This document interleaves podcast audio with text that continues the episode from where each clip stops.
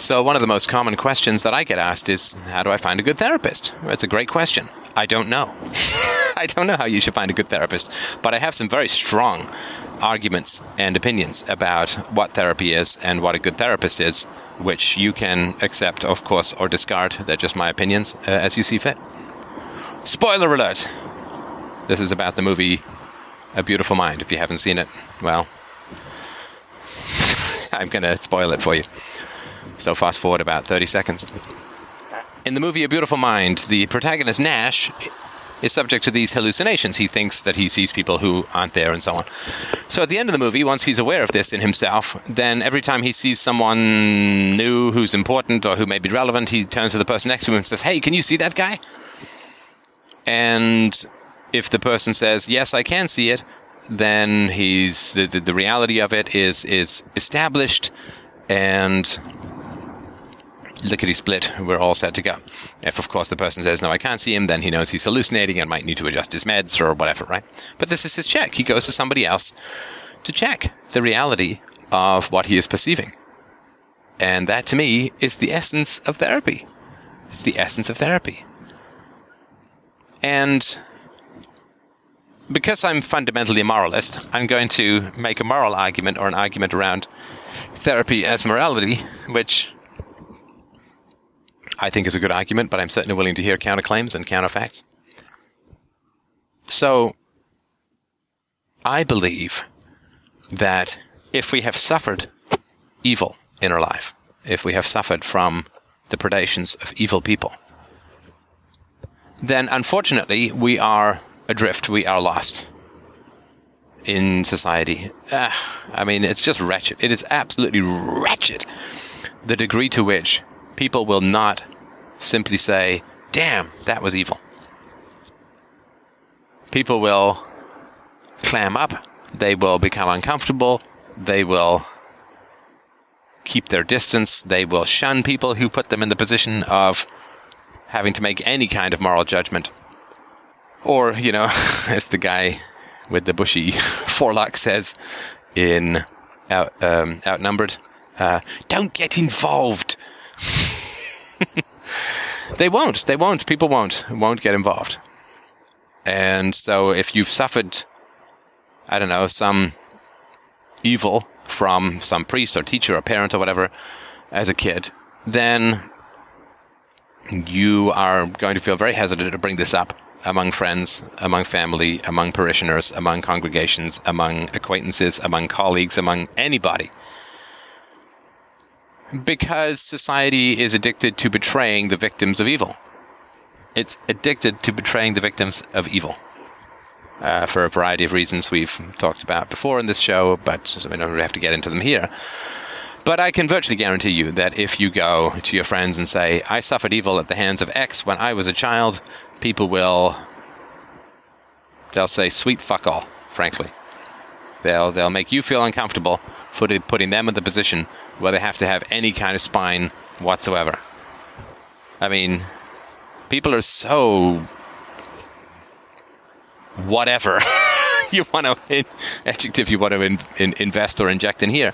They're so X that they will cry havoc and let slip the dogs of indignation at a waiter who forgets their order or the opposing costumes of a team from the other side of town in a sports game. But when you say, I suffered evil at the hands of X, when I was a child or even as an adult, people would just kind of clam up and back away, and nobody ever wants to say a damn thing. Which, of course, is very strange in a state of society because a state of society, these goddamn voters label they're labeling everyone evil all over the place, up and down. It's not even a pointillism, it's a it's a neutron bomb of wet paint. Drug users, evil. People that don't pay taxes, evil, in jail. I mean, it, it's just astounding. People who don't support the welfare state, uncaring for the poor, evil, shunned, maybe in jail. Atheists, evil, unbeliever, shunned, maybe in jail. I mean, people who dance at the Jefferson Monument, evil, shunned, put them in jail. I mean, the state of society has millions of laws labeling everyone under the sun evil for one goddamn thing or another and putting them in jail for nothing. For nothing. And yet you say, I was beaten up by my dad, or I was raped by my priest, or I was humiliated repeatedly by an abusive teacher. And people are like, oh, did you hear something? I didn't hear something. Strange thing. I, I thought somebody's lips were moving, but I heard nothing. And that is the sick and tragic, flaccid spined reality of the amoral toadies we kind of live among, frankly. Not to pull any punches.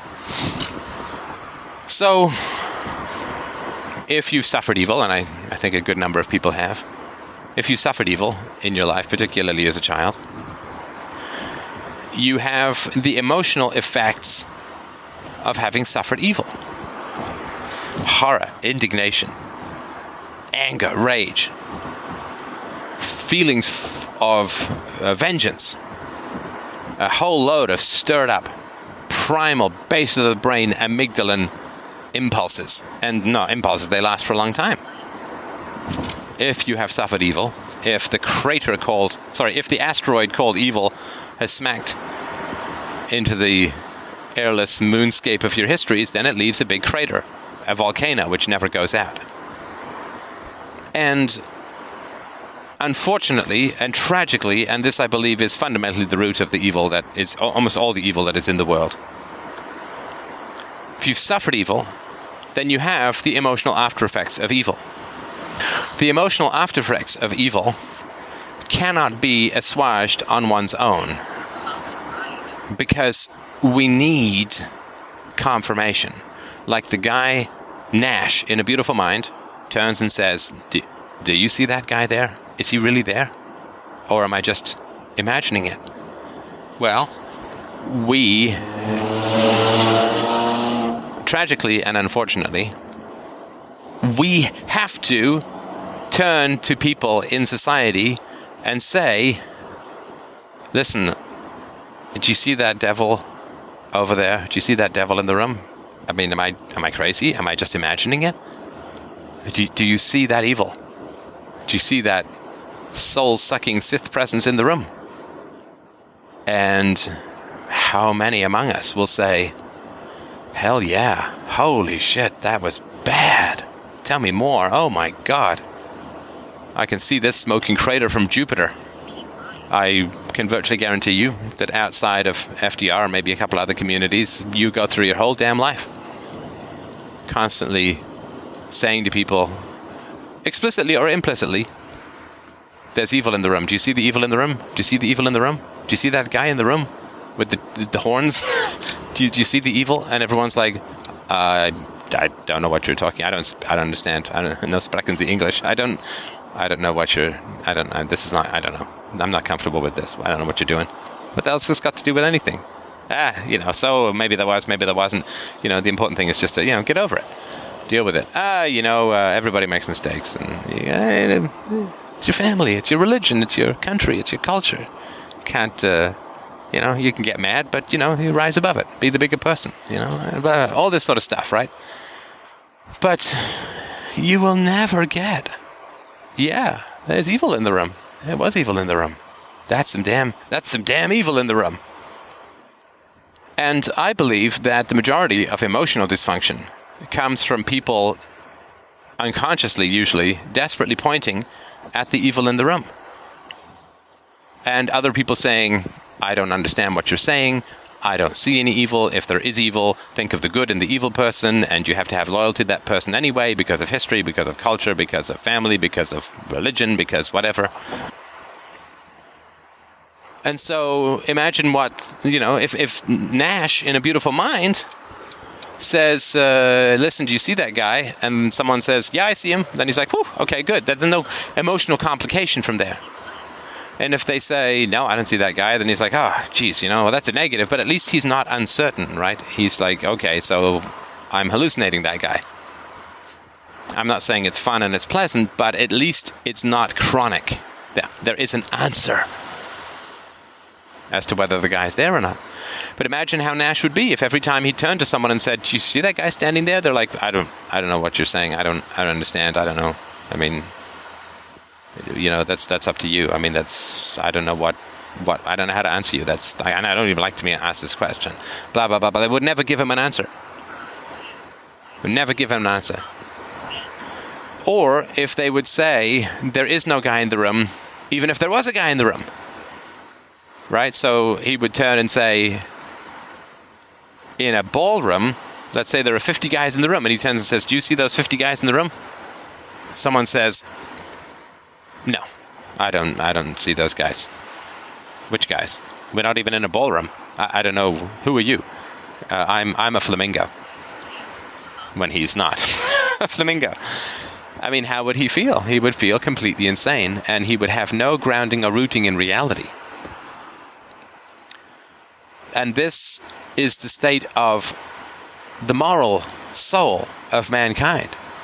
That we who have experienced evil turn to others and say, Hey, did you see that? Do, do, you see that devil? Do you see that demon in the room? Do you see that evil in the room? Do you see that gun in the room? Do you see that rape in the room? Do you see those punches in the room? Do you see that sadism in the room? Do you see that sociopathy in the room? Do you see that cruelty in the room? Do you see that monster in the room? Do you see that evil?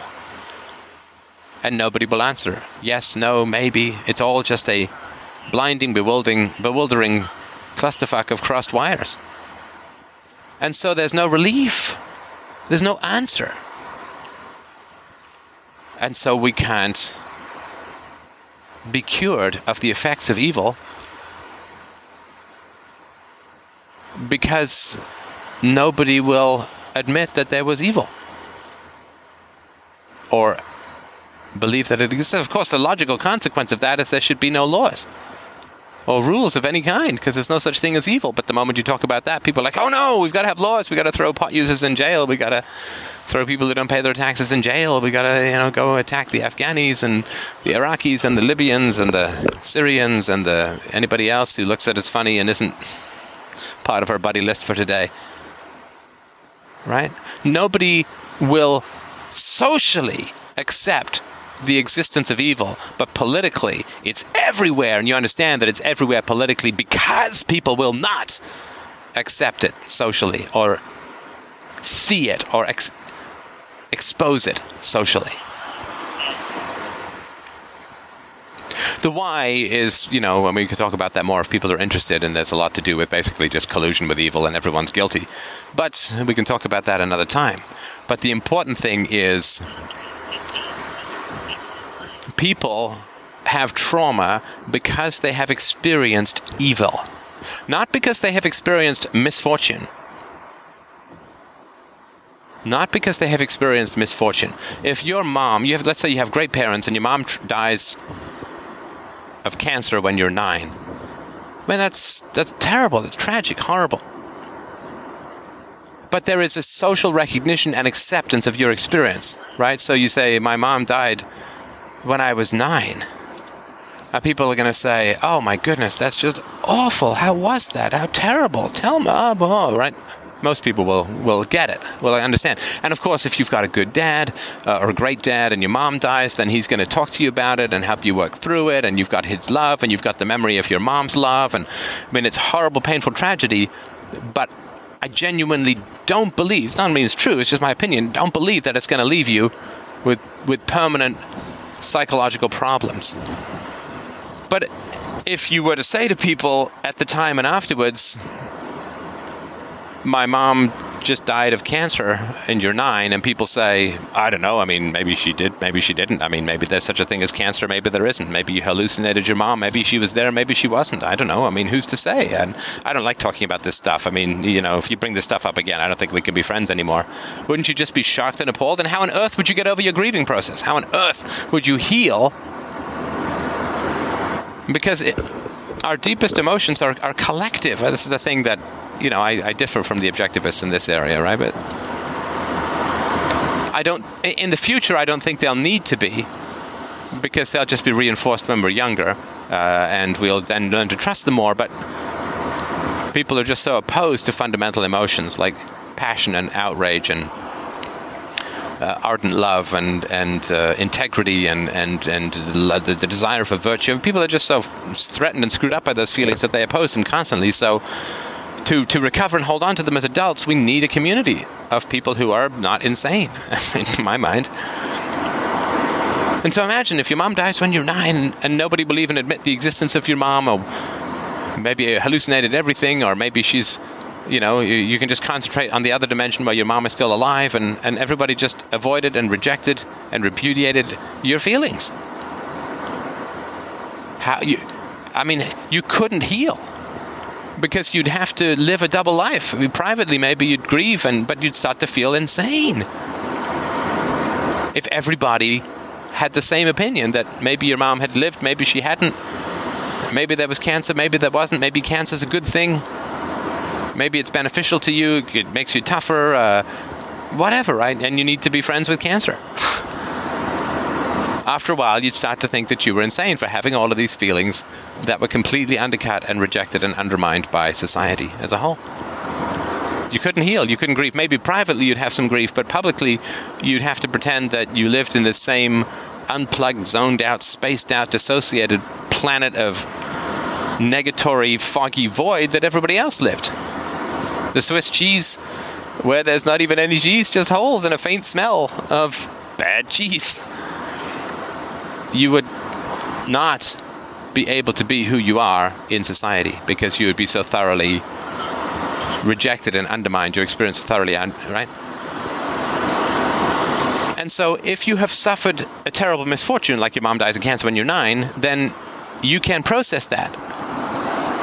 I'm not saying you always will. Maybe you've got a bad family or a bad environment or something, and everybody just rejects you, or you know, it's the common thing where nobody talks about it anymore, and you know, then then then you're gonna. But that's because your feelings of of loss and, and grief and anger uh, like are, are rejected and dismissed uh, or suppressed or attacked.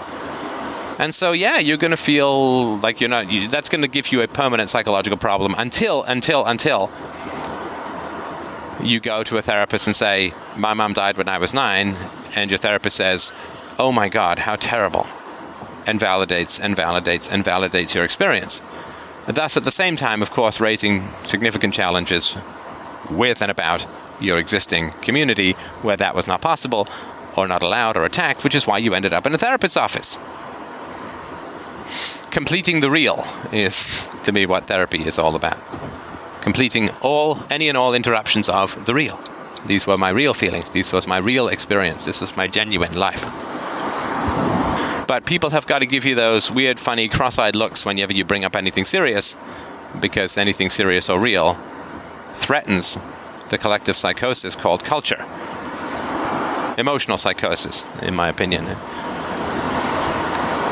And so when we have suffered evil, we are in a worse category than if we've suffered misfortune that everybody rejects the reality of. If we've suffered evil and everybody rejects the reality of that evil, we're in a worse situation.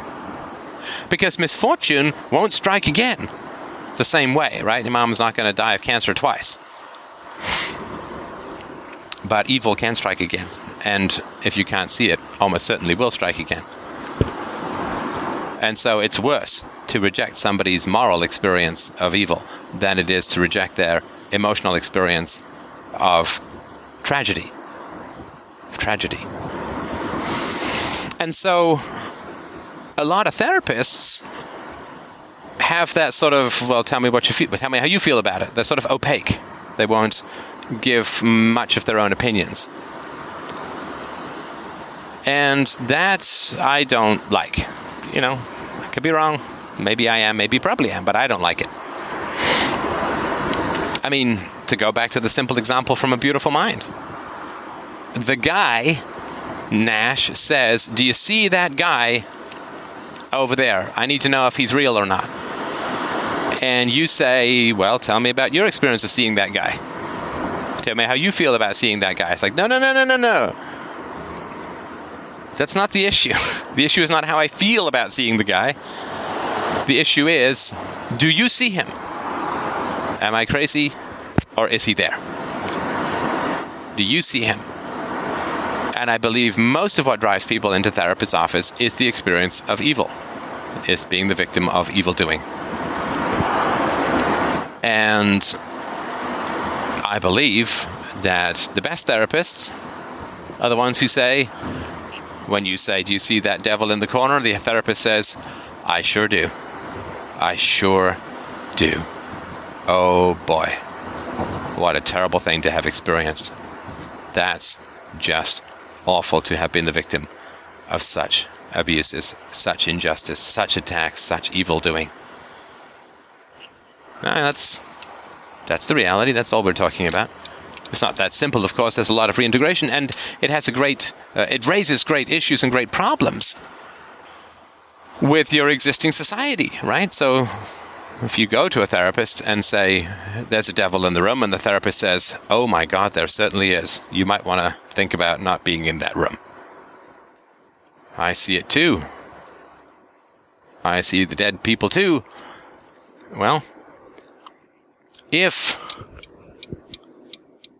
the therapist does that, then it's a very volatile thing to do. Probably why a lot of therapists don't do it. It's a very volatile thing to do because it exposes the society that you live in, right? And how are you going to integrate into a society which has denied the existence of the evil you suffered for your life, your whole life? And then when you, with the therapist's support, you say, yeah, there was evil in the room. There is evil in the room. And everyone gets like, now that you've got an ally, now you've got support, now you've got someone saying to you, there is someone in the room. They can see that guy in the room. They can see that devil in the room. Well, you've got to go back and live among everybody who denied and rejected and fogged and repudiated and dissociated and Swiss cheesed you up the yin yang so that you wouldn't see it. Then you have to ask why. What are their motives for it? Why can't they see it? Is it that they're so frightened of evil that they can't see it? Is it because they're evil themselves? Why are they sacrificing my reality for the sake of their own defenses? What kind of maturity is that? And do they believe that reality is better than fantasy? The truth is better than falsehood? And if so, which, you know, everybody will say they do, and if so, then uh, what does that mean? That kind of hypocrisy. And yeah, like I tried both kinds of therapy, right? And it took a look. I mean, with my second therapist, I'll, third third therapist, uh, the one that worked. It uh, took a long time to get that kind of moral clarity. Uh, easier for some people earlier on, but it took a long time for others. And that kind of clarity, I think, is uh, is really essential. Is really essential. Um, and we have that kind of clarity with other relationships right? I mean, particularly parent-child, of course. Uh, it's uh, and and to some degree priest and and certainly teacher, particularly if you're a libertarian and you kind of get how monstrous government teachers and the government educational system is. I mean, that would be ask, asking a lot of, of a therapist, I think, to be a libertarian and, and and an atheist and maybe an anarchist and you know understand ethics and oh, I mean that's a lot. So uh, I would focus on, but but you can get other libertarians to sympathize with how horrible government school was for you. Yeah, I mean, I get that. But, of course, particularly with regards to parents. I mean, it's, uh, I mean, the get out of jail free card is, it's not even a card. It's like gravity. It just is. And so, yeah, I think that's, I think that's an important thing. I think that the greatest, certainly the greatest, I'm not saying this is any proof, but certainly my greatest relief. The, ah, the load off my shoulders came out of the moral validation of uh, that which had been fogged, rejected, and evaded by everyone else. And yeah, look, I'm telling you, this is why I've always told people this is domino effect. There's a domino effect that occurs. You get one person to stand up with you against the devils that beswarm your mind. And the fact that everybody else isn't there becomes very, very, very glaringly obvious. And that other people have contributed to your static brained crazy by rejecting your uh, real experience and real emotions about it. That is a tough, tough thing to process because, of course, you come out of that stronger and you start to say to people, you know what? There really was some bad, bad stuff. There really was some evil in my past. And I've tried talking about it with you guys. And if I haven't, I'm trying now. And I don't like that this fog is occurring. I don't like that this is like you pretending like I'm crazy or weird for bringing up the fact that I suffered evil. I suffered evil. I was the victim. I mean, the rape victim who was told that she wanted it. It wasn't rape. It wasn't rape, rape. It wasn't real. She may have hallucinated it. She may have imagined it. She may have dreamt it. The guy may be a great guy. uh, maybe one mistake, right? That person is not going to be able to emotionally process her experience or his experience with that kind of befuddling, befogging, malodorous companionship. So, yeah, I think that um, I don't think you need a therapist well trained in UPB, though I'm sure it wouldn't hurt, you know, to get some of the basics, right, about if you experienced abuse as a kid or are experiencing abuse as an adult. Then, yeah, you don't need that expert, you just need an expert in the basics of uh, abuse. And I think that kind of verification, that kind of validation, that kind of recognition is what takes the most burden off people's minds. And it's a very hard thing to look for, a very hard thing to try and achieve. But that would be my case. Now, how, how do you go about finding that? How do you go about finding somebody like that?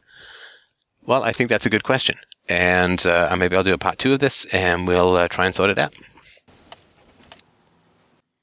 part two of my thoughts, at least, on how you might be able to find a good therapist. Now, remember, investing in a therapist, I mean, it's a lot of money, but it's, of course, it's a huge amount of um, emotional investment. There's a huge amount of vulnerability and trust that is involved in talking to a therapist. You bare your soul, you place a huge amount of emotional and moral trust in your therapist. So, yeah, I think it's a you know, think of the last time you had to, if I'm speaking to my fellow geeks out there, think of the amount of time you spent on your last electronics purchase researching and so on. If it's anything like me, it's ridiculous. I mean, in terms of the money you save at an hourly rate, it's somewhere around a Singaporean foot stapler at a shoe factory. But that kind of care should be nothing compared to the kind of care that you're trying to get going or to establish when it comes to figuring out uh, who's who you're going to trust your, in a sense, your soul to. So, so take the time and figure out what it is that uh, that you want, and then ask if the therapist can provide it. So, uh, if you're dealing with particular issues, let's say you're dealing with, uh, I don't know, um, uh, physical abuse from a priest or something like that, then let's say that, uh, then I would ask, do you have any experience dealing with clergy abuse? I think that's an important question to ask. Do you have experience in this kind of thing? Uh, again, speak geek to geek. Uh, imagine an employer who wanted a PHP coder. First thing they're going to ask is, do you have experience in PHP coding? Not, are you a general coder, but do you have experience in this particular kind of, of coding? So I think to ask a therapist if they specialize, if they've had experience with, what their experience is with the kind of issues that you want to deal with, I think that's very important to to ask. And uh, you know, you can ask for specifics. I know it's, you know, I'm I'm not saying all therapists because what do I know, but I imagine there's some therapists or psychiatrists or psychologists who would like it if you just kind of sat back and, you know, like a doctor doesn't particularly like it when you come in with handfuls of internet research, but uh, not, I mean, some doctors perhaps, but. But I would say that uh, you can ask these questions, and I think I think a good therapist will be happy to answer them because a good therapist wants to make sure that he or she is a good fit to your issues as well. So ask if they've had, if he or she has had experience in the area that you want to deal with. These aren't commandments. These are just my suggestions. Uh, so that would be number one. Uh, number two, I would ask the therapist, uh, you know, just roughly, more or less, here or there, what his uh, stand is on things like forgiveness. You know, do you think that forgiveness is always necessary for closure? Uh, ask the therapist, perhaps, what and you know, you may not get all of this on the phone, but you can get some some sense. You know, and just say, you know, I know I don't want to take up too much of your time. These are brief questions, but just want to get a sense of where you're coming from. Um, what is the therapist's definition of closure, uh, of of success? I think that's uh, that's important. So, uh, if you're estranged from your brother, say, is the therapist's definition of closure and success reestablishing that relationship with your brother, well, that's important to know. And that may be what you want. That may not be what you want, but it's important, I think, to, to figure that out. Um, you also may ask the therapist, uh, under what circumstances, uh, should relationships not exist? Uh, I think that's, that's an important, um, I think that's an important question. So I mean, one example of that would be something like this. So if you are in the process of getting out of a drug habit, then, you know, I would imagine that therapists would probably say something like, well, uh, it's probably not great for you to be around habitual drug users while you're trying to kick the habit. Yeah, or if you're trying to deal with the history of um, emotional abuse, then it may not be productive to be in friendships with people who are currently emotionally abusive to you, and so on. Uh, so, uh, under what circumstances uh, are relationships not productive to the therapeutic process?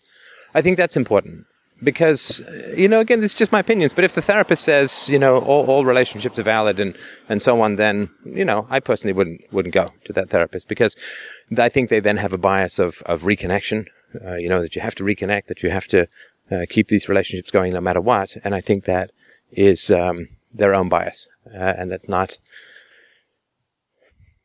I don't, I don't think that's healthy, but you know, again, I'm not the expert. So uh, asking those kinds of questions, and look, I mean, I'm not saying you sort of spend an hour cross-examining the therapist before you go in. You might have this on your first uh, on your first session. I think it's good to come with questions. Uh, I certainly did way back in the day when I started my multi-year, multi-hour a week um, focus on therapy. But come in and, and, have some questions about what it is that you're trying to achieve and, and evaluate the therapist. You know, when it comes to therapy, uh, you are the employer. You are the employer. You know, all those times you've sat across from the hiring manager and you have uh, had to answer all of those questions about how your skills relate to the job and what have you been your biggest successes and failures and where do you want to be in five years and all that kind of stuff. Well, now this is your chance to be the employer and the therapist is the potential hire. And I think that's important. It's an important perspective to have. And uh, particularly, I mean, if you do this in the first session where you're paying, then yes, I think uh, any therapist who's bothered by these sorts of questions, uh, I would argue or think there's a good argument to be made uh, that they may not be quite the most productive person uh, for you to trust yourself to.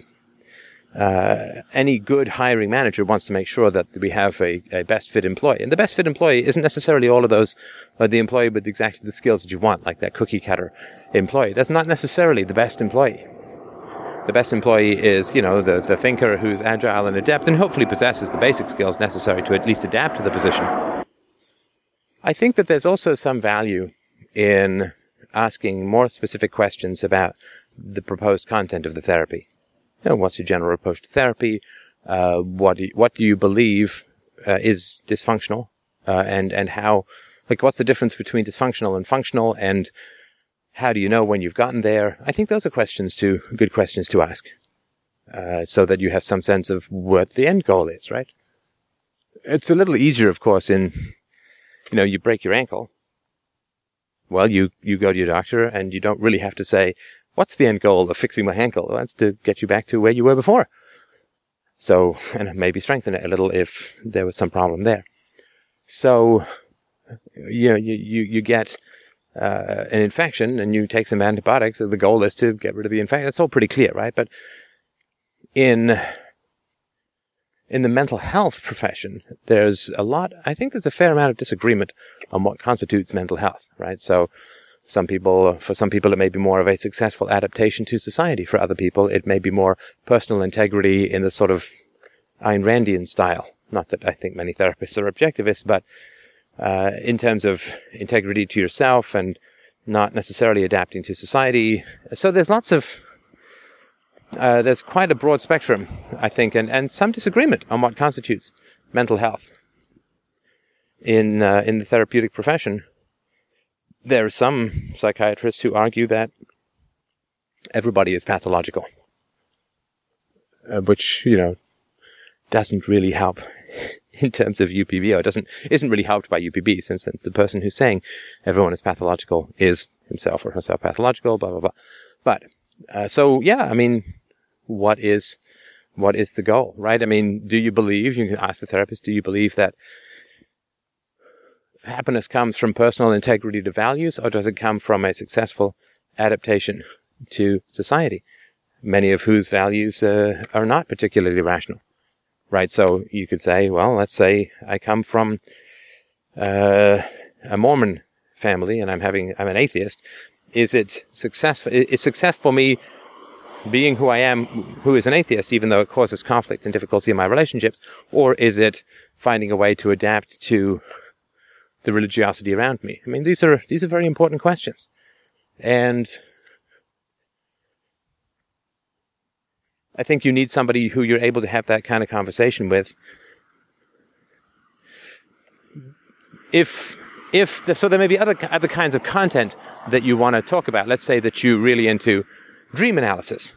You know, maybe you've listened to some of the shows where I've done that kind of stuff, and you you thought, hey, that's fruity but useful. Okay, well, um, obviously I'm no trained uh, therapist, uh, as I'm just sort of giving my thoughts about dreams. But if you find that useful and helpful, and I must say that I found dream analysis enormously helpful in therapy. Well, you say, well, what's your approach to dream analysis? What do you think of dream analysis? Do you do it? Do you have an experience? Uh, have you found it useful and so on? Uh, that may be important for you. Uh, maybe you've uh, you think role plays. You've read books where role plays, or maybe you've listened to a couple of shows where I do role plays with people, and maybe you find uh, role plays to be helpful or useful. Say, well, do you have an experience with role plays? Do you think that they're helpful? Do you think that they're useful, and so on? And um, another thing that you can ask is, uh, do you um, uh, do you have a generally fixed approach to dealing with the kinds of traumas that we're that I want to deal with? or is it you know more eclectic and you know kind of quote winging it depending on each individual i think that's important i mean winging it is is uh, a little riskier i'm sure but uh, i think that's uh, that's important. You can ask um, what the general length of the therapy is that the person does. Are they more into short term you know i get six sessions from my insurance company that kind of stuff or 12 sessions or are they more into longer term therapy? Um, I think those kinds of things uh, are really important.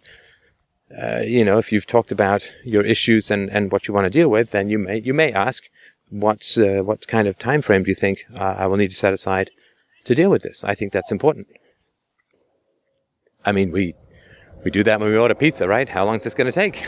or if you're going to sell your house, how long do you normally take to sell a house in this neighborhood? And I think it's a good idea to write these questions down ahead of time, to go through them, uh, and to view the first session as a job interview. I know it sucks to have to pay for a job interview, but I think, I think it's well worth it. You can spend uh, a lot of time and money on a therapist who isn't a good fit or may not be that great a therapist, and that may sour you to therapy as a whole. And, you know, if, if you have an injury uh, that needs rehabilitation, that needs physio, and you go to a physiotherapist who injures you further, then you're worse off than if you'd never gone to a physiotherapist to begin with. And you may be like, oh, physiotherapists, they're terrible. I don't want to go. I mean, then you just limp around, right? So in something this important and this sensitive, gosh, oh gosh, I would just strongly suggest asking these questions. Now, I would also say that it doesn't hugely matter what the content of every question is. And you, you may find a perfect fit, you may not. But I would suggest that the content of each, the content of the answer of each particular question is not essential. I think what is important is, is the therapist listening? Uh, is the therapist giving you feedback that is um, sensitive to what it is that you're asking? Uh, is the therapist um, also looking for a good fit?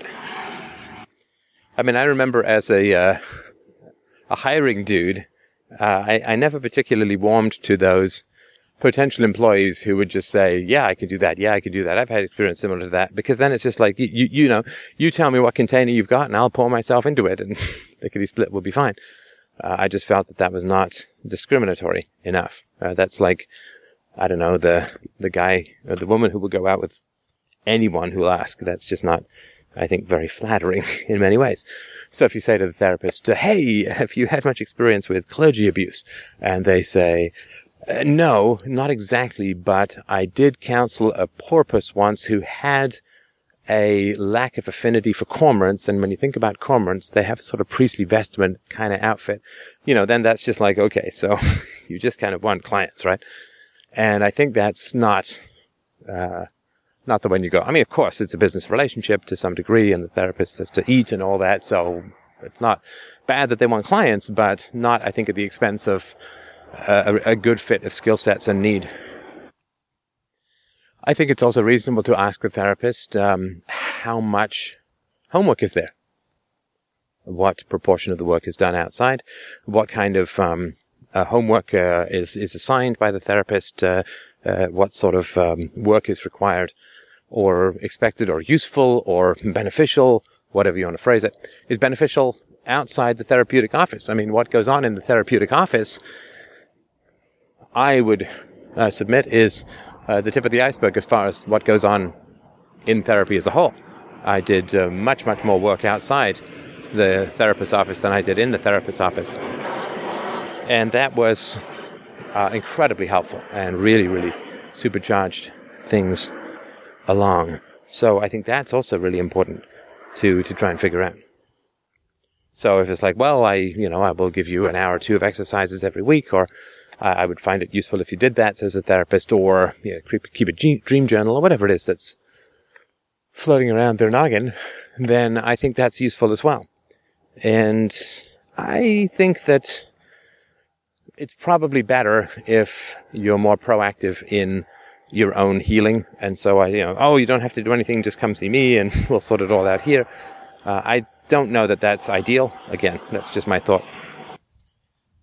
And I mean, the, the tricky, it is tricky, of course, but, um, and you don't have to do it in the therapist's office. But I think it's also important to experience your experience of interacting with the therapist. I think that's really important.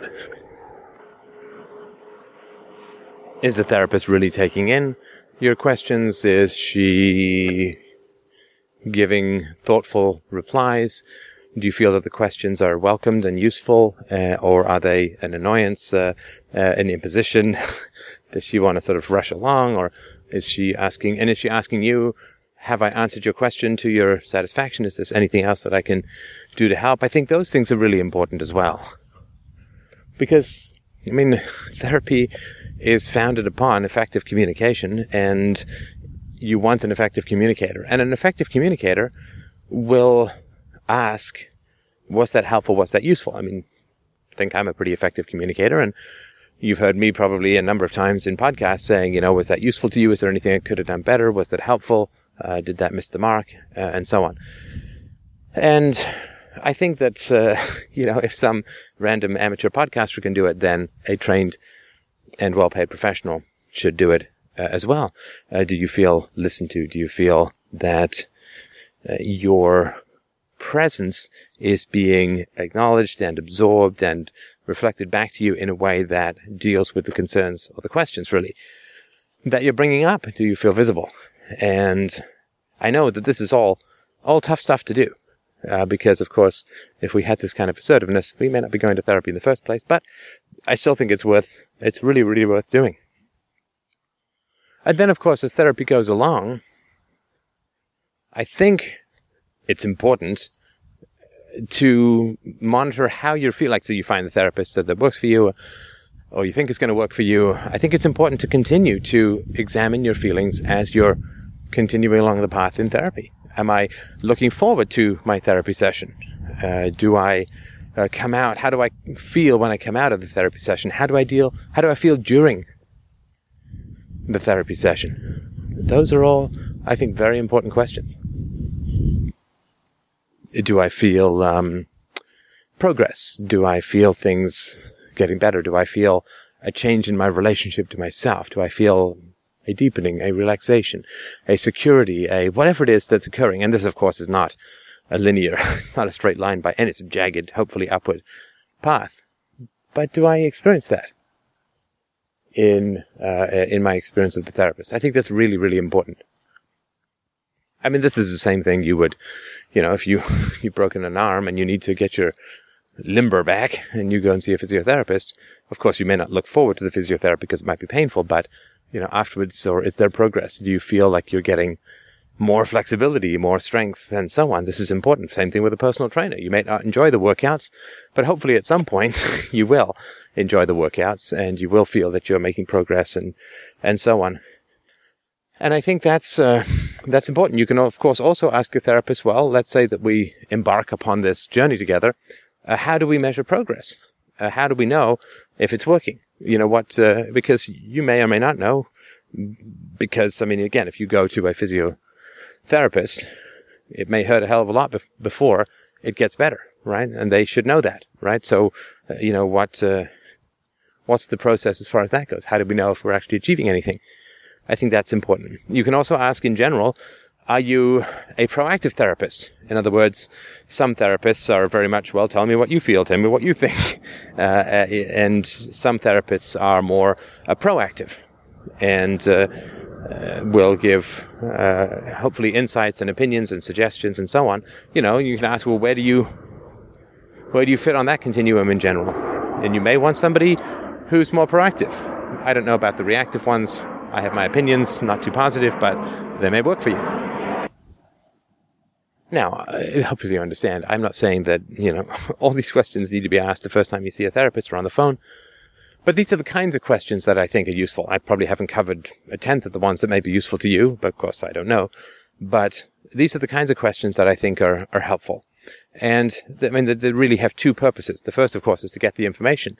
And the second is to feel how you feel while getting the information and feel how you feel after the phone call or the first uh, session or something like that. And I mean, none of this guarantees anything, but I think it does put you in a better position to hopefully get the most out of therapy. And I hope that these suggestions have been helpful. And please let me know if there's anything else of use that I can spray my random opinions on in this area. Thank you so much for listening and donating as always.